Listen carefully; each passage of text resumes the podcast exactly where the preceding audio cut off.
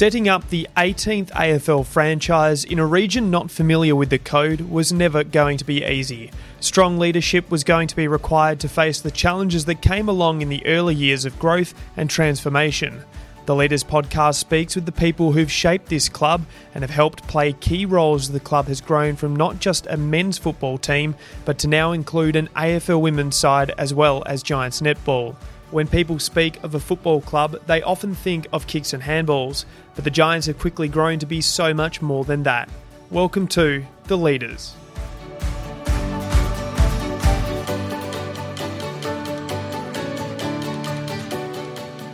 At the end of the last podcast, we said that this episode would feature Giants netball coach Julie Fitzgerald. But with 21 of the Giants' AFL women's players signing new contracts to return to the club in 2020, we thought it'd be far more appropriate to hear from their skipper, Amanda Farrugia. The full-time physical education teacher joined award-winning journalist and Giants recruiter Emma Quayle during a lunch break at her school to talk about her journey in football.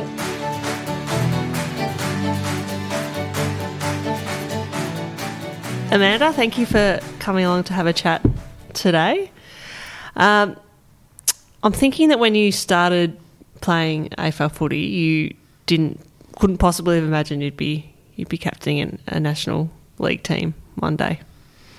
No, started with very humble beginnings in 2011. I really just wanted to change up the kinds of sports that I was involved with, and I was quite bored of doing touch football and basketball. I'd done them for most of my life, and I really wanted to change, and AFL kind of encompassed all the skills that I enjoyed doing in the backyard, and thought I could translate that into a bit more of an organised sport. So turned up to Macquarie University for a training session and, loved it, and never thought I'd do anything else again, but I definitely didn't think that I'd be where I am today, and it's all kind of happened very quickly, and when I reflect back, it's been a huge whirlwind. So it was just for fun? So it's just for something new in the early days? Started for fun. I'm a pretty competitive person though, so when I say it was for fun, it probably never looked like I was having fun when I was on the field because I always look angry, but yeah. I was enjoying myself immensely. Yeah, okay. So did you follow AFL? As someone who'd grown up in Western Sydney, were you an actual AFL fan at that point in your life? I knew bits and pieces about the sport. My brother was a huge AFL fan and avid Hawthorn Hawks supporter, so I had no choice but to kind of have a bit of an insight into the game because he'd often sit watching Hawks games, and if they weren't winning, he'd often throw the remote at the TV, and you'd obviously have to have your attention turned to it. So, look, it wasn't – I wouldn't say I was a huge fan or a passionate supporter, but I'm a sport lover in general, so I was definitely interested in the game. So what made you think, I want to play this? I liked kicking, and that was obviously a huge part of the game, and when I turned up to my first training session, I remember it was like a 40-degree day. There were about 6 or 7 girls there, and I thought, pretty sure there's more people on an AFL field than this, but I'll have a go anyway. And I remember that training session, I think it was an hour and a half, and we were on this hot, windy oval. There wasn't anyone else around, and we had about 4 footballs, semi-pumped footballs, and we basically just kicked in lanes for about an hour, and I loved it. I totally loved it. Probably got a quad strain out of it, but just that the joy of kicking and catching. It sounds very fundamental, but I really enjoyed that aspect of the game. Yeah, so that was what attracted me to it. Yeah, that's the basics of it, I suppose. That's what it's kind of all about when you boil it right down. It is. And is it true you hopped on your computer and hopped onto Google and looked up where can I play AFL? Is that how you kind of found your team? I had no idea what the opportunities and possibilities were for girls to play footy. And I remember thinking to myself, I wonder if girls can play. I'm like, it's 2011. You'd think that there would be some sort of opportunity for girls to play contact sports now. So I think I just typed in, can women play AFL in Sydney or women's AFL in Sydney? And I discovered there was a whole national competition. And I thought, this is pretty awesome. This is more than what I ever expected. And so that's where it all started. Yeah. What level had you got to with your other sports?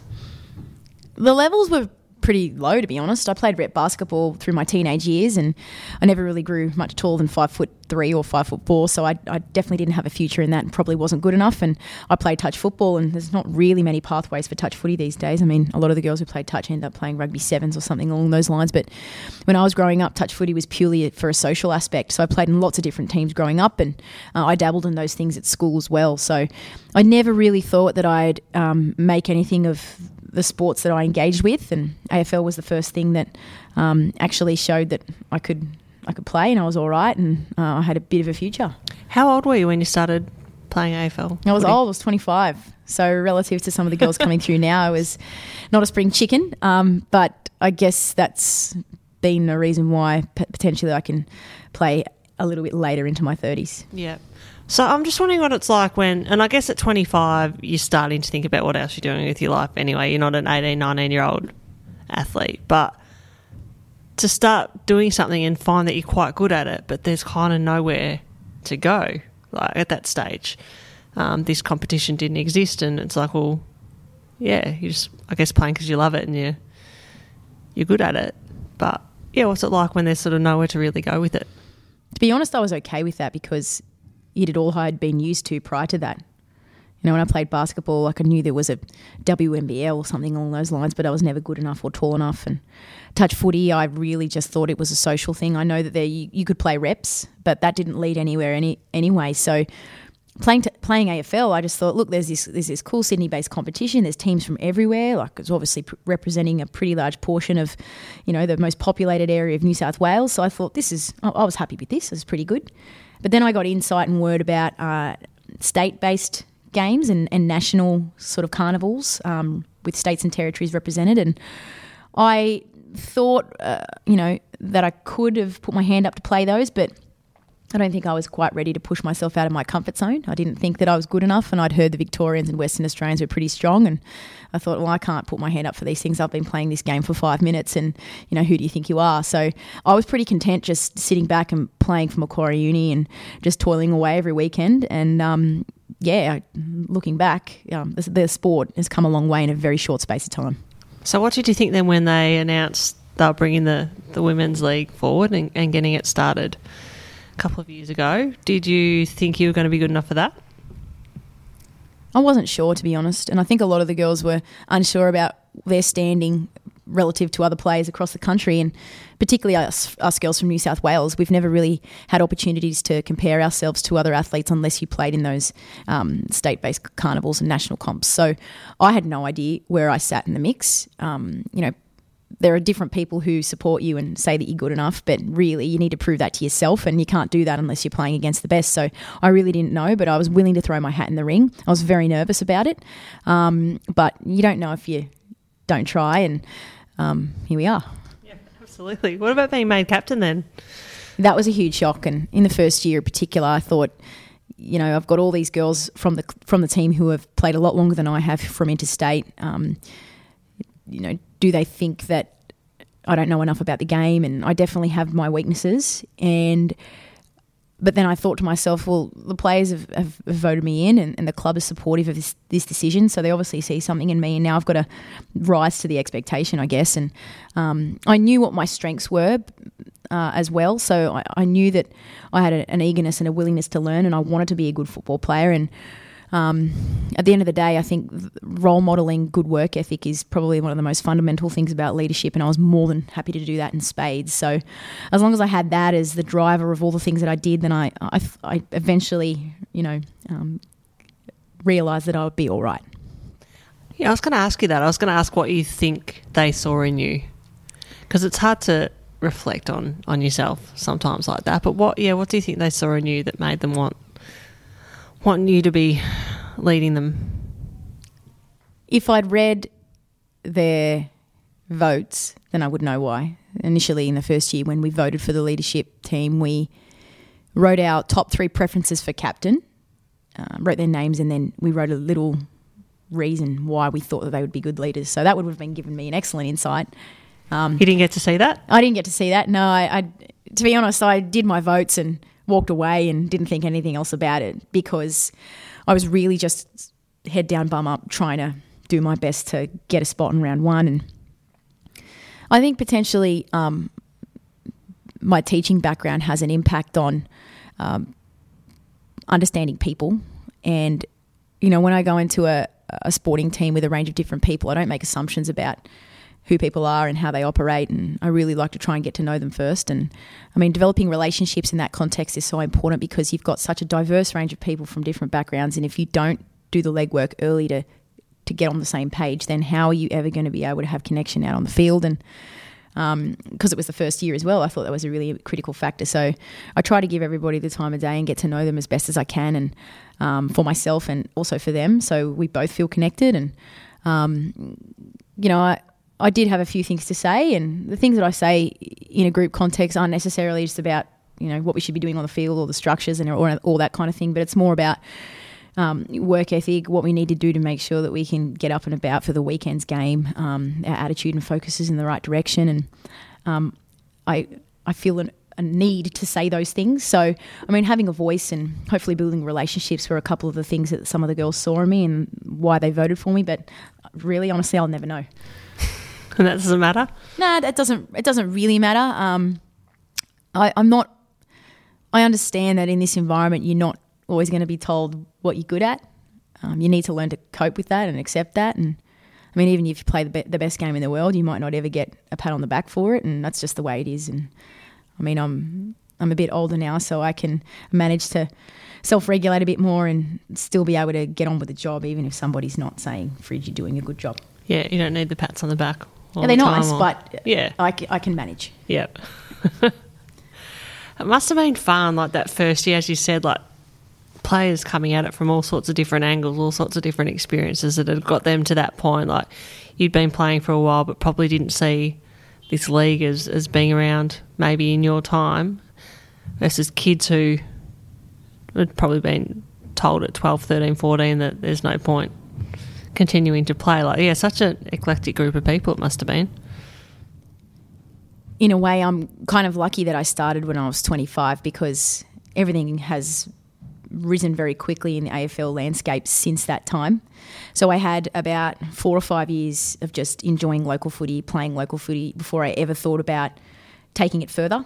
So I was able to establish some basic skill level, some knowledge about the game. And in that time I developed a real love for the sport.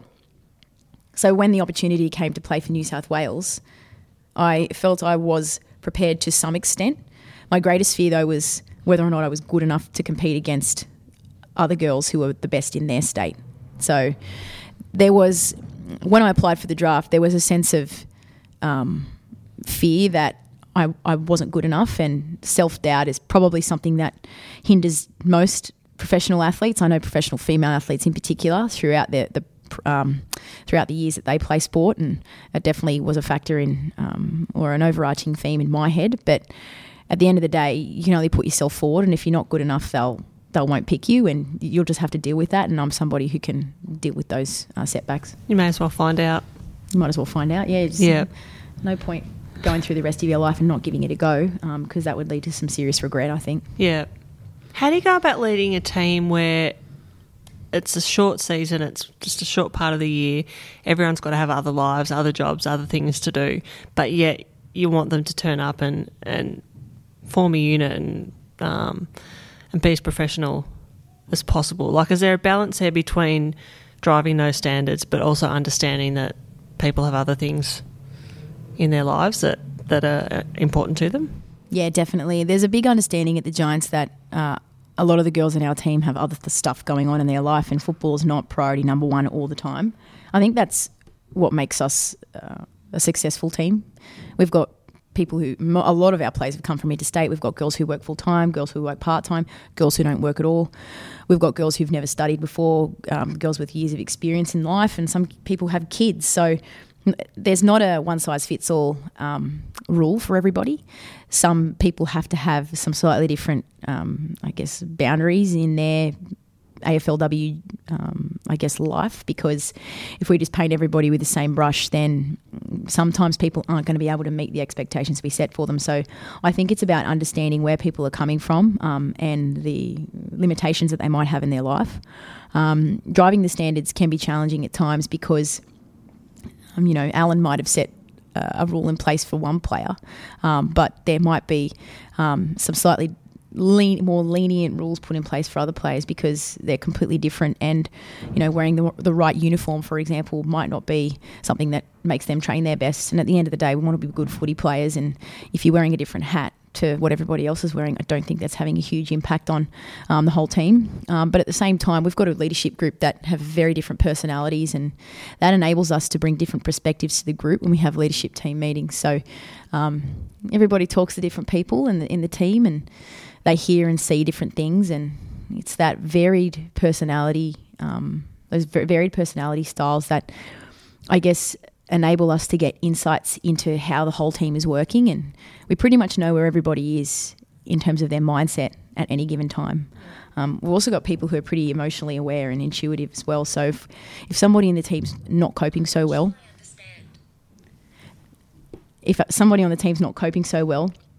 we usually can read into that quite quickly. So no one ever sort of plods along without being checked in on pretty quickly. So we're a leadership team in particular that makes sure everybody's functioning well, both outside of the game and inside of the game. And like I said, I think it's making sure that the entire, all the dimensions of the person are faring pretty well to be able to get them to play the best footy possible. Yeah.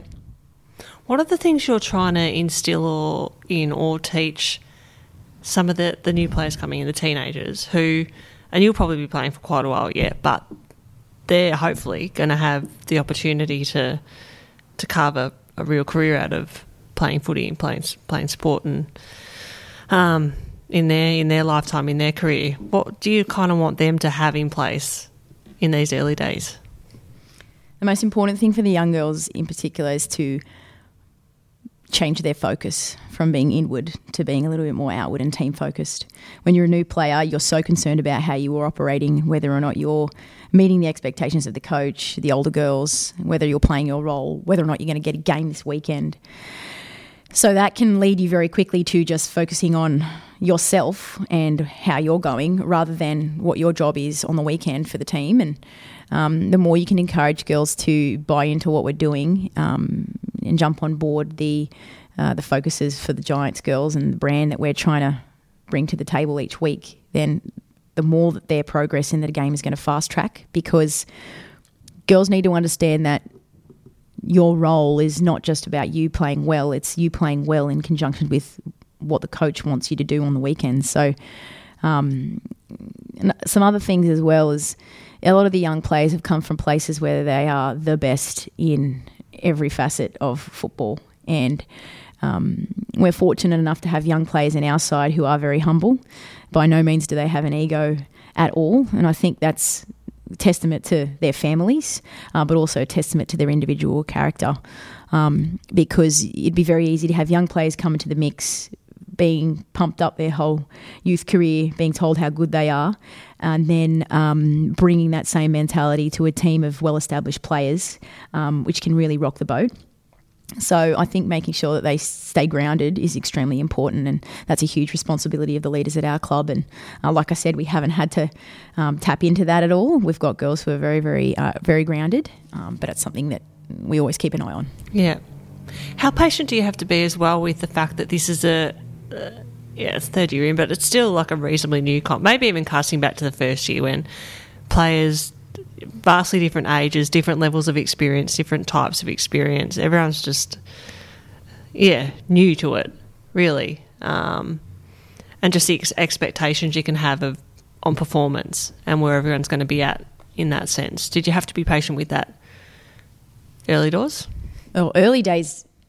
We were all over the shop. You know, you had girls that had been playing for a really short space of time like I was. You had girls that were older but had only been playing for 4 or 5 years, and you had girls who had been playing since they were 6 or 7 years old. So that plays a factor in the whole situation, but at the end of the day, you have to make sure that you're at a decent skill level. But in saying that, you wouldn't be picked otherwise. I think it's going to be harder and harder as time goes on, because if players are drafted from pre-existing leagues who haven't had the opportunity to be nurtured in a youth pathway, they are going to be coming from further back than the well-established players within the AFLW. So the longer that the league exists, the harder it is going to be to draft girls from local clubs, and the bigger the gap that's going to exist. So you might find that teams want to just trade players who've already been in the system rather than taking players from local leagues elsewhere. Okay, yeah, that'll be interesting to see how that all all pans out, definitely. Really. Mm-hmm. Yeah. The good thing is that we've got more and more girls coming from well-established pathways now. Yep. So they've had the experience and the training and exposure to the elite environment. So it's going to make it harder for girls, like the way I was picked up, just from a local footy club. Yeah, to jump straight into it. Yeah, definitely.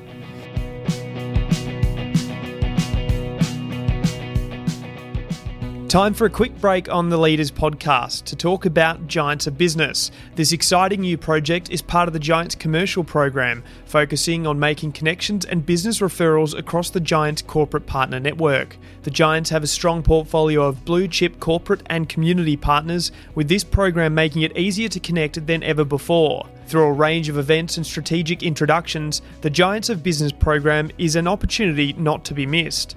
For more information, contact Antony Butler. His details are available in the description of this podcast. Now back to the Leaders.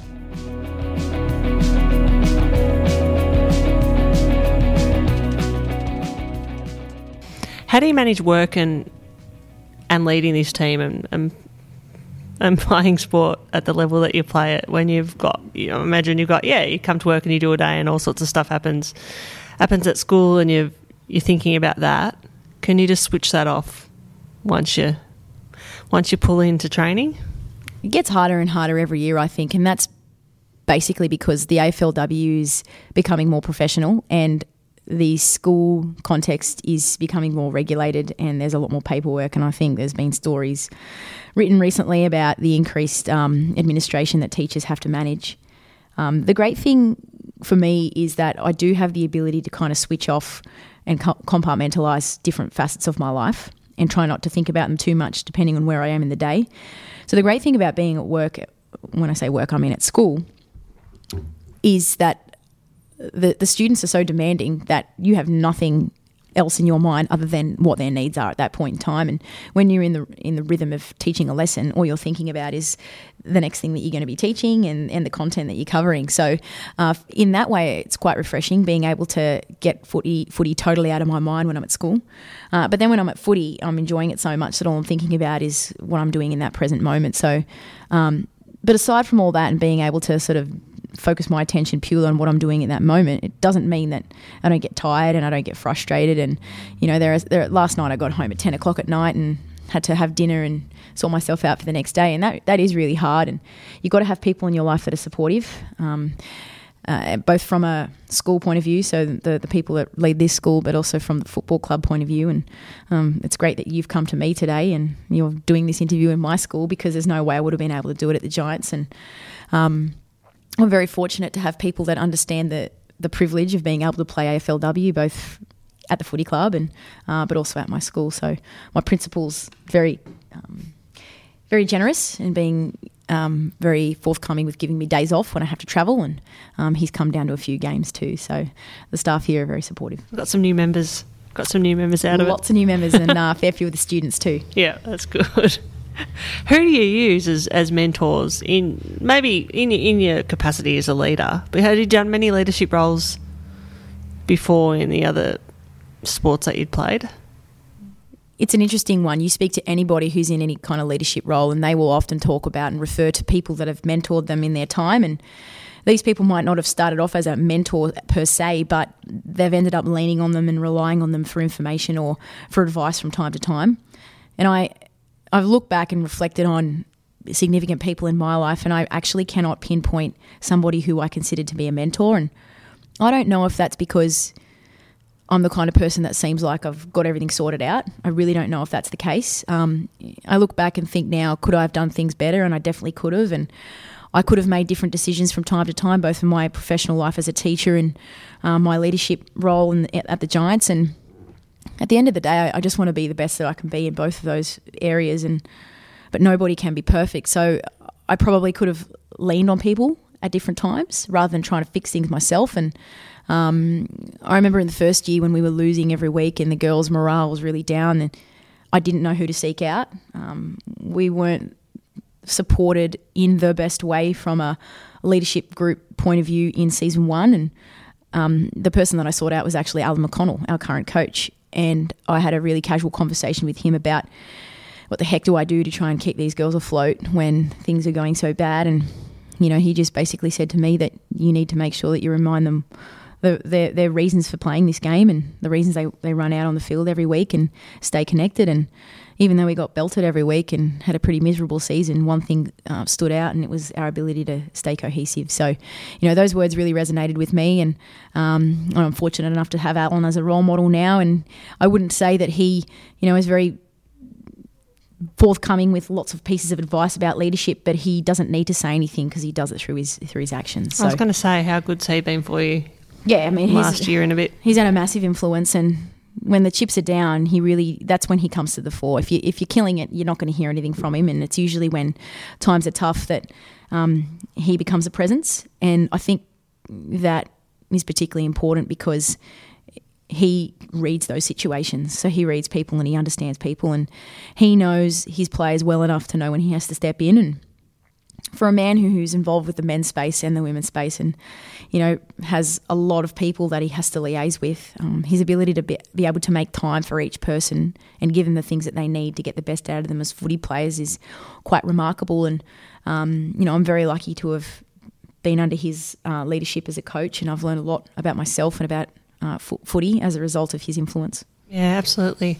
So how do you go? So given that it hasn't been in your nature to actively seek out mentors, how do you now? Are you now becoming one? Do you think to the younger players coming through, or do you want to be that? I almost feel I have a responsibility to do it because I always try and put myself in other people's shoes, and, you know, I try and think about the experience right now of kids in our team like Elise Parker and Aaron McKinnon and Haneen, and I just think, you know, imagine how intimidating it would be as an 18, 19-year-old to come into an elite sporting environment with grown women, and there are a lot of them, and you have to play your best every week and do these huge training sessions and lift weights, and it's new and it's scary and you want to fit in and you don't know if you're doing enough. And I just think that being, reminded every now and again that you're doing a good job and that they're on track is, you know, a really important thing that leaders should be doing. And it's not for any other reason than that you want them to have a good experience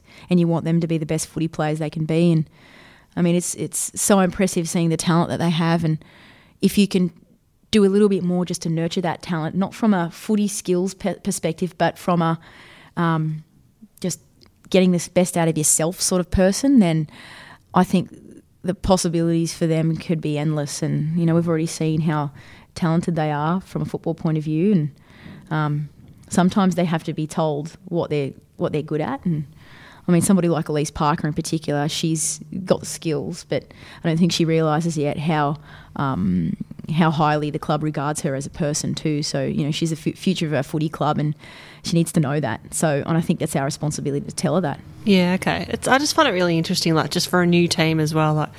You know how every team kind of has their own identity and way of doing things and their own personality is not the right word, but every team has a different feel about it. Like to have been at this one since the beginning, it must be exciting because you guys are the ones who are deciding what it is and what it stands for and how it functions and all those sorts of things. Yeah, it is important because we want to establish a brand that we're proud of as players.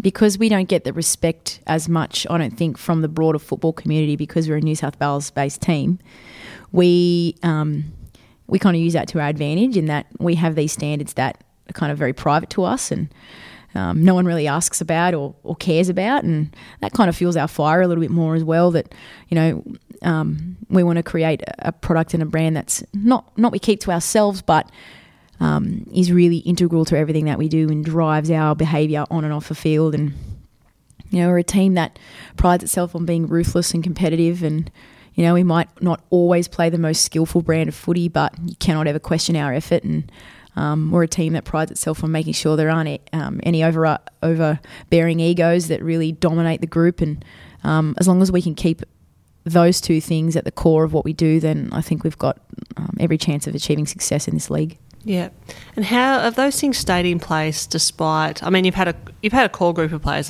that's been together the whole time, but there's also been a lot of change at every AFLW team in the first few years with players coming and going. Have those things stayed in place throughout that time?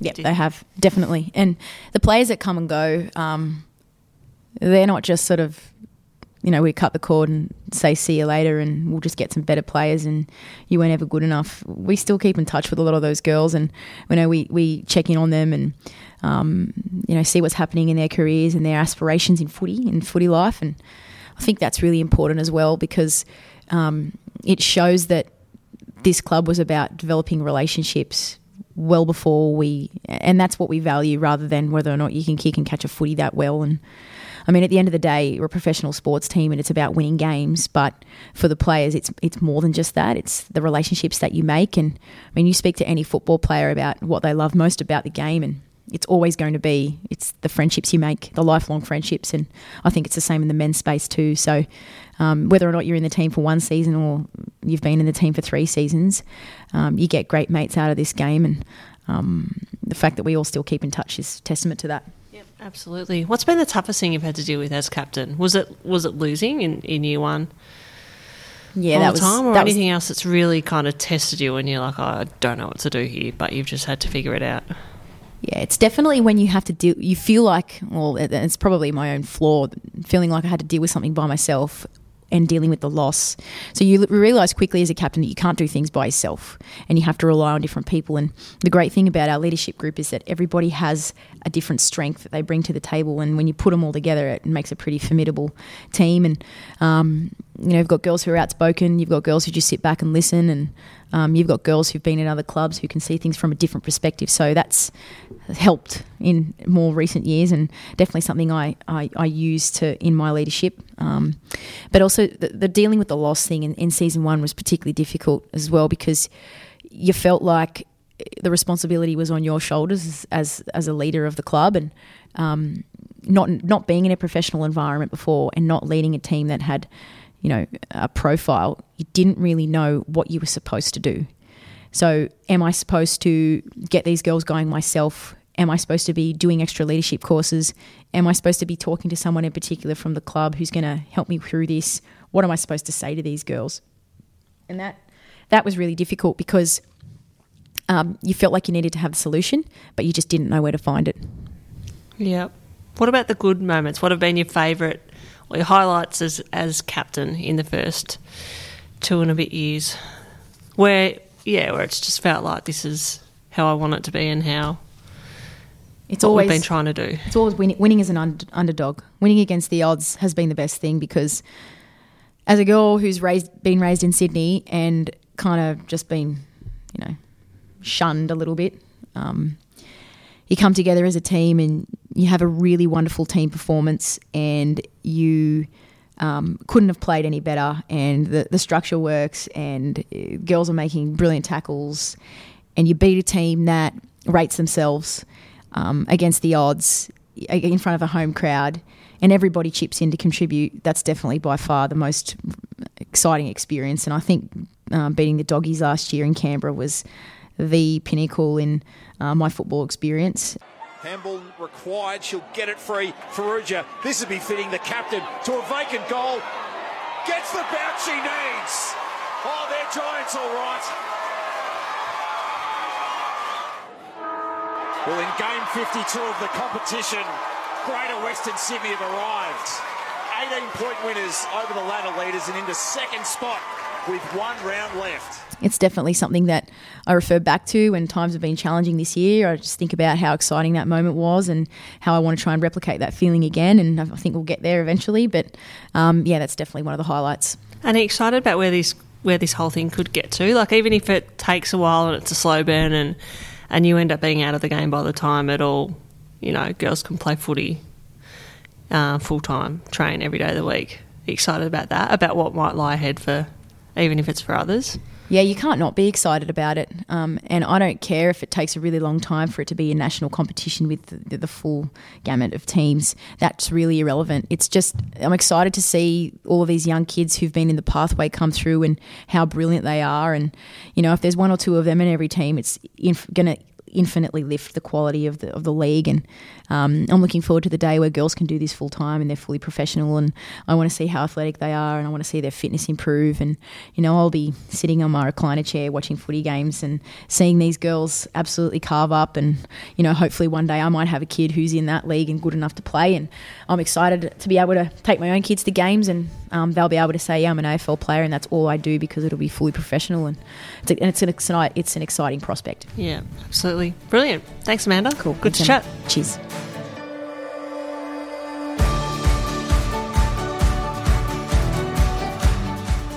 Thanks for listening to The Leaders. If you're not already a Giants member, head to membership.gwsgiants.com.au to sign up today. There's a package to suit everyone. And make sure to subscribe to The Leaders so you don't miss next week's episode featuring Giants netball head coach Julie Fitzgerald.